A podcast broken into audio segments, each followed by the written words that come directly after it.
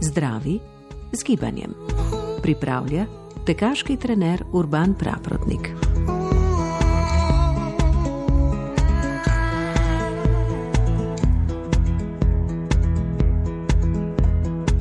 Lep pozdrav, danes eh, bi pa rad govoril nekaj o našem križu.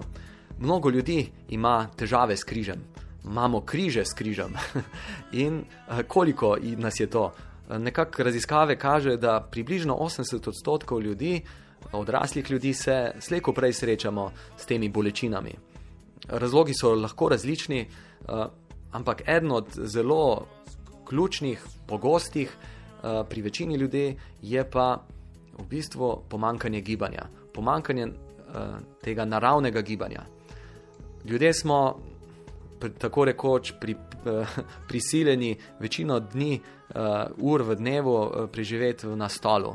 Uh, stol je sicer zelo priročna stvar, nam pomaga, uh, ampak uh, pri sedenju in pri tem delu za mizo uh, sporočamo našemu telesu, da da v bistvu naprimer, najbolj pomembna je ena mišica, ki povezuje naše stegno z, z ledvenim delom hrbtenice, uh, skozi, torej poteka skozi kolčni sklep. Ta mišica imenuje se iliopsoas.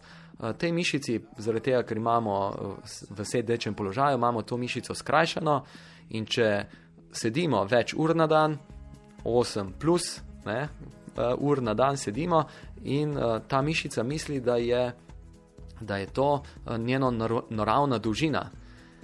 Ko vstanemo, se pa ta mišica že razteguje, namesto da bi bila ta mišica navajena na ta, eh, da je to njen naravni položaj.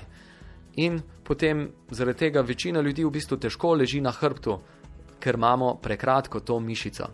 In kako to mišico raztezati? Na naraven način, da vstanemo, še dodatno jo raztegnemo takrat, ko hodimo, kajti z vsakim korakom, ko mi hodimo, raztegnemo to mišico, noga, ki je v zadaj, eh, pri njej se ta mišica razteguje. Ko tečemo, jo še bolj raztegnemo, kajti noga pri teku še gre bolj nazaj. In to je naravni način raztezanja. Seveda lahko delamo tudi raztezne vaje eh, na takšen način, da naredimo izkorak in eh, boke potiskamo naprej, smo pokončni eh, in to držimo 15 do 30 sekund. Je tudi koristno, ampak eh, te koristi, ki ima hoja in tek, eh, pa skoraj da ne moremo nadoknaditi. Pri hoji in teku je tudi zelo dobro, da se mi držimo po konci. Čvrsto, da smo naprimer za en centimeter višji, kot imamo občutek v osnovi, kot smo. In, naprimer, zanimiva stvar, zakaj smo ljudje v večini primerov ta centimeter, dva nižji, kot bi lahko bili. Lenobe. Zaradi lenobe smo ljudje vedno nekako nas gravitacija sili dol, in mi zaradi lenobe se te gravitaciji ne upremo čisto za res. Uh, zaradi tega sedimo bolj sključeno, stojimo bolj popustljivo, in tudi, če nimamo ozaveščene tehnike teka, tudi tečemo na ta lenobni način.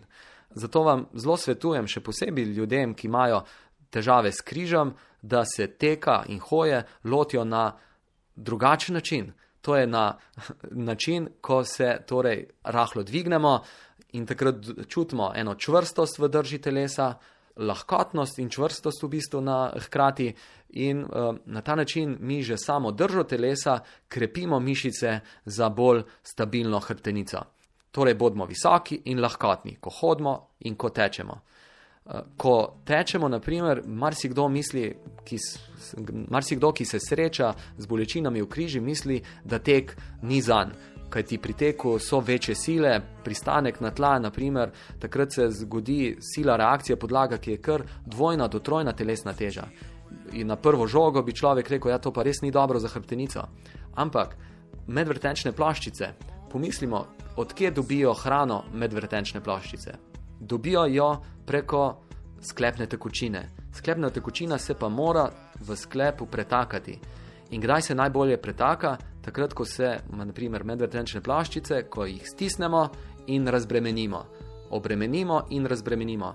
Pri tej izmenjavi obremenitve in razbremenitve ta sklepna tekočina najboljše se pretaka tudi skozi ta sklepni hrustanec medvrtenčne plaščice in zaradi tega te medvrtenčne plaščice so bolje prehranjene in torej tudi močnejše in debelejše in tudi bolj čvrste same po sebi. Hkrati je zelo dobro pri hoji in teku, ker smo pokončni. Ker smo pokončni, so, je hrbtenica v tem lepšem ravnotežju. Naprimer, nekdo, ki ima bolečine v križu, bo rekel: Ja, preveč sedim, bom raj kolesaril. Ampak kolesarjenje je spet ena od oblik sedenja. Spet nismo v resnici pokončni, smo nagnjeni naprej, drža telesa je kar precej prisiljena, še posebej, če imamo kaj težave v vratnem delu hrbtenice, je tudi uh, manj primerno. Tako da hoja in tek je res lahko zelo dobra hrana za, se pravi, da bolje prehranimo medvetenčne plaščice, da krepimo mišice, ki skrbijo za stabilno hrbtenico in tudi uh, medenico hkrati. Um, to so uh, zelo globoke mišice, multifidus se imenujejo in tudi uh, bolj površinske mišice. In z vsakim korakom one delajo na levi, desni strani, leva, desna, in na ta način se hrbtenica je bolj čvrsta, uh, medvrtenčne plaščice bolje prehranjene, in medtem ko mi, naprimer, tečemo, tudi letimo in razbremenimo. Sedenje je neprestanjen pritisk medvrtenčnih plaščic, sicer ni velik, ampak traja dolgo časa, medtem ko mi tečemo, pa je pritisk velik, ampak kratek. In ker sledimo letenje, ta razbremenitev, je to toliko bolje tudi za našo hrbtenico. Vabim vas, da si privoščite rekreacijo za svojo hrbtenico. Hodimo in tecimo.